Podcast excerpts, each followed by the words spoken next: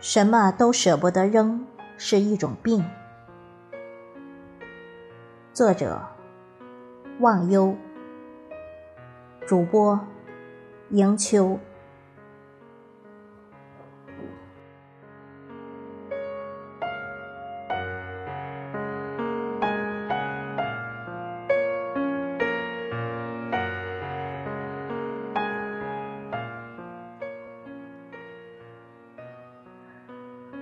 曾经的我，以为自己很会勤俭持家，买衣服送的备用扣子，买高跟鞋的备用鞋跟，以及网购的各种软尺、镜子、橡皮圈、便利贴之类的赠品，我都想着也许哪天会用得上，于是收进了抽屉，一放就再也没拿出来过。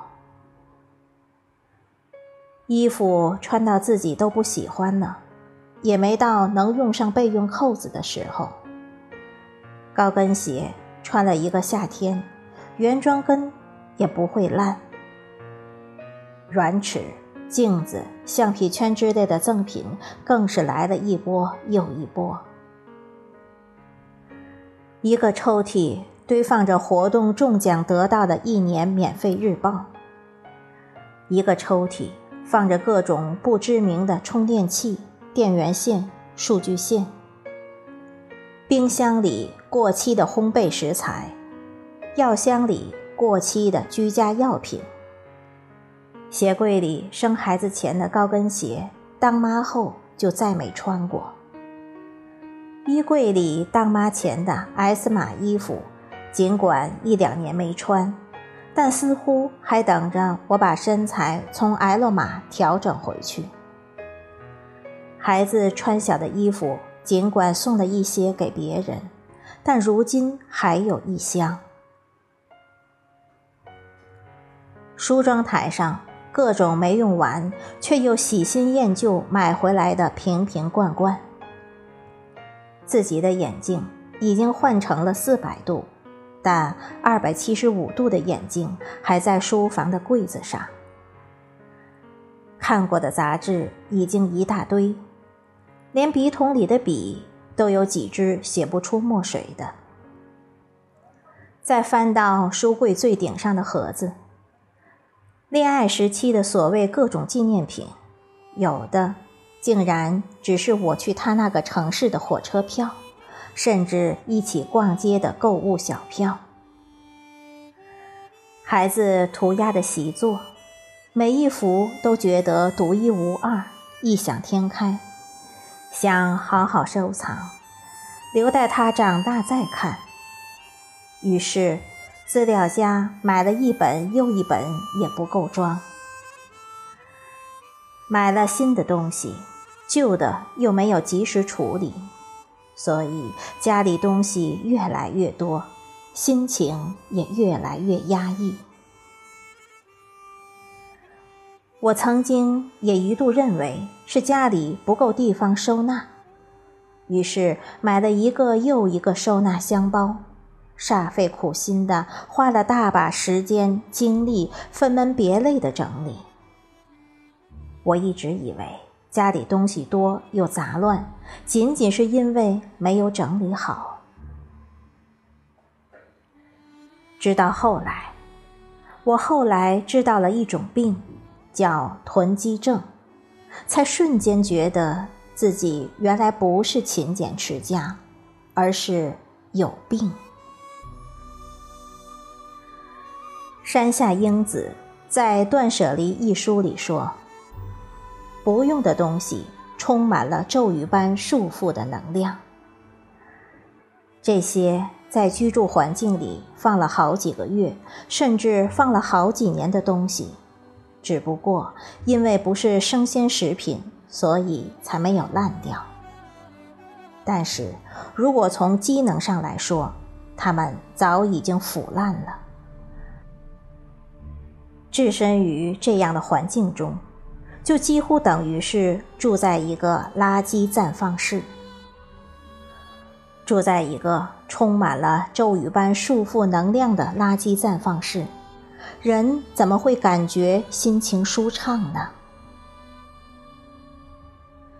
可是，为什么要把这些垃圾扔掉这么困难呢？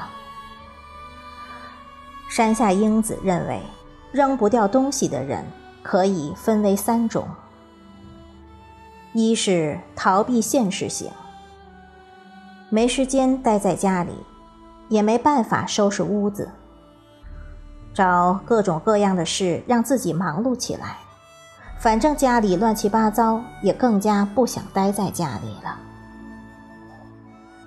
二是执着过去型，过去的东西非收着留着当宝贝，留恋过去的幸福时光。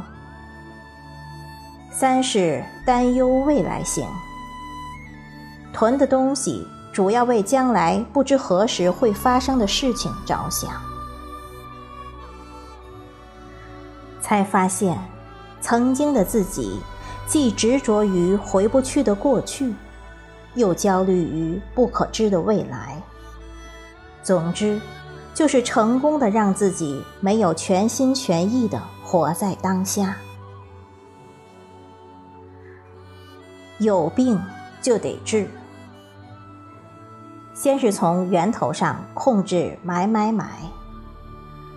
这个对大多数女人来说还是有些困难的，特别是对衣服、鞋包、护肤品之类的东西。现在我会克制一下，护肤品真的快用完了再买。换季不用的，能擦手、擦脚、擦身体的，尽量不浪费。衣服、鞋子。买一件进来，同时也要清理一件出去。实在买了不合适又不能退的，转卖或送人都可以。还有个办法就是，买之前放购物车冷静几天。如果过些天再看还很喜欢，就买。我发现有些东西过些天再看已经看不对眼了。除了控制好不随便买买买，也要对现有的物品进行扔扔扔。先是对那些绝对不会用到的，也没有多少利用价值的东西下手，通通打好包放到楼道垃圾箱，任凭小区保洁阿姨处置。比如那些小赠品、备用扣之类的。过期的报刊杂志、坏的家电，也都整理出来，叫回收人员上门收走。不再适合的东西，再喜欢也要放手。能送人的送人，能捐赠的捐赠。有件我很喜欢的连衣裙，当时刚生完孩子，只能穿加大码。第一次穿去上班时，有一个同事也非常喜欢，又不好意思买跟我一样的。后来没多久，我体重就轻了一个码，穿着有些宽大，于是委婉地表示想把裙子送给同事，希望他别嫌弃。没想到他特别喜欢，后来还经常穿着来上班。其他 S 码的衣裙，想着即使身材恢复了，那些款式和花色也不再适合我的年龄，果断送给了弟弟的女朋友。他觉得看得上眼的都让他挑走。还有一些冬天的保暖衣物之类，打包寄给有需要的山区。其他的。都打好包，放楼道垃圾箱，任凭小区保洁阿姨处置。至于那些代表过去的物品，像相册、奖章这些可以是必须的纪念品之外，其他的大都可以扔掉。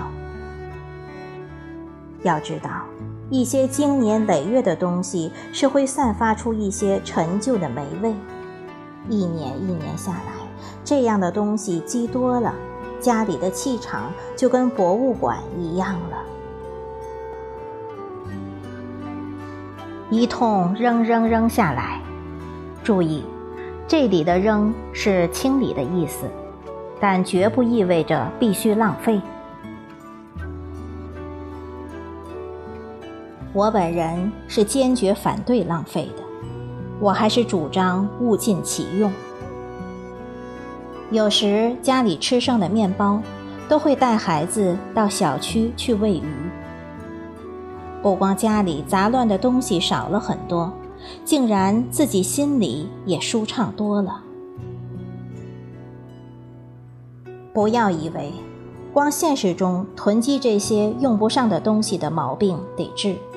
囤积症还会以其他方式出现。微信收藏夹里存满了各种文章，当初只看了开头，觉得好就收起来，想等哪天有空再看，结果再没看过。手机上下载了各种好用的 APP，结果除了占用内存。后来都没怎么发挥过作用。听说还有囤人脉的，三教九流的人都结交应酬，只怕将来有一天会对自己有帮助。但实际上，真正需要帮助时，这些交情不深的人，他未必会帮你，而且你也不想去找他。这些。本可以都扔了的，但是收藏夹里的文章还是没删，手机 APP 也没卸载，那些交往不深的人还在微信里，不备注的话，对方换个头像、昵称都不知道对方是谁。一般的囤积行为并不是什么严重的心理疾病，但多少。都表现了这个人过于焦虑未来，或者迷恋过去，长此以往，对人的身心健康肯定会有影响的。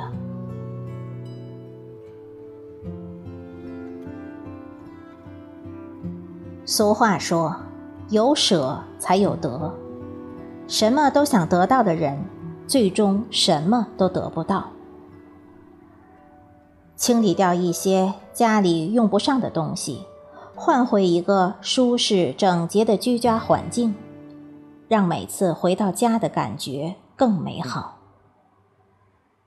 清理掉一些无用的社交，让每段关系都脉络分明，再好好维护，让情感世界更坚定、更有温度。